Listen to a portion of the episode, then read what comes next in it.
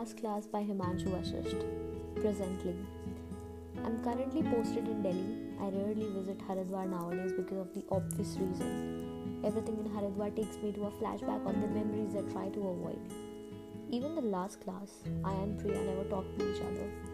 I never stalked her on any social media apps. Though I finally moved on, the last thing I always avoid now is attending weddings as they remind me of the marriage hall incident. Mridul and I had last met around 8 months back.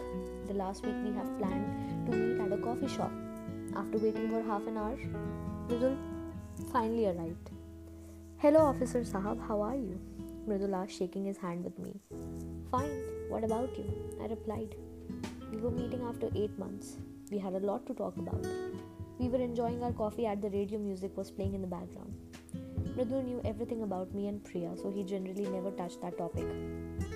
"Bhai, do you remember something?" I asked. "What?" "When I was going to propose to Priya for the first time, you pumped me up by citing the reference of Ranjana movie," I said, looking at him. "Yes, bhai, I remember. Those were the days. See, we couldn't change the ending of my movie too. We cannot fight destiny. We are just mere creatures who dance to the tune of destiny," I said in a calm voice. Mridul looked at me for a moment. "Bhai, shall I ask you something?"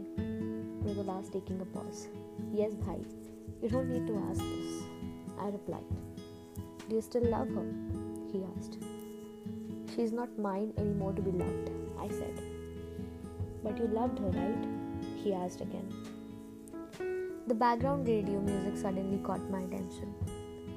You are listening to FM 98.3 and Somya from Bhopal has requested a famous song of Lataji. Let's hear it out.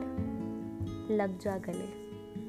Listening the song, I reminded, and I smiled. More than she is capable of knowing, I replied. "Let's go now." We were strangers before 26 November 2012. We became strangers after 26 September 2017.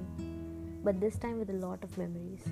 But what I learned is sometimes, whatever comes, let it come. What stays, let it stay.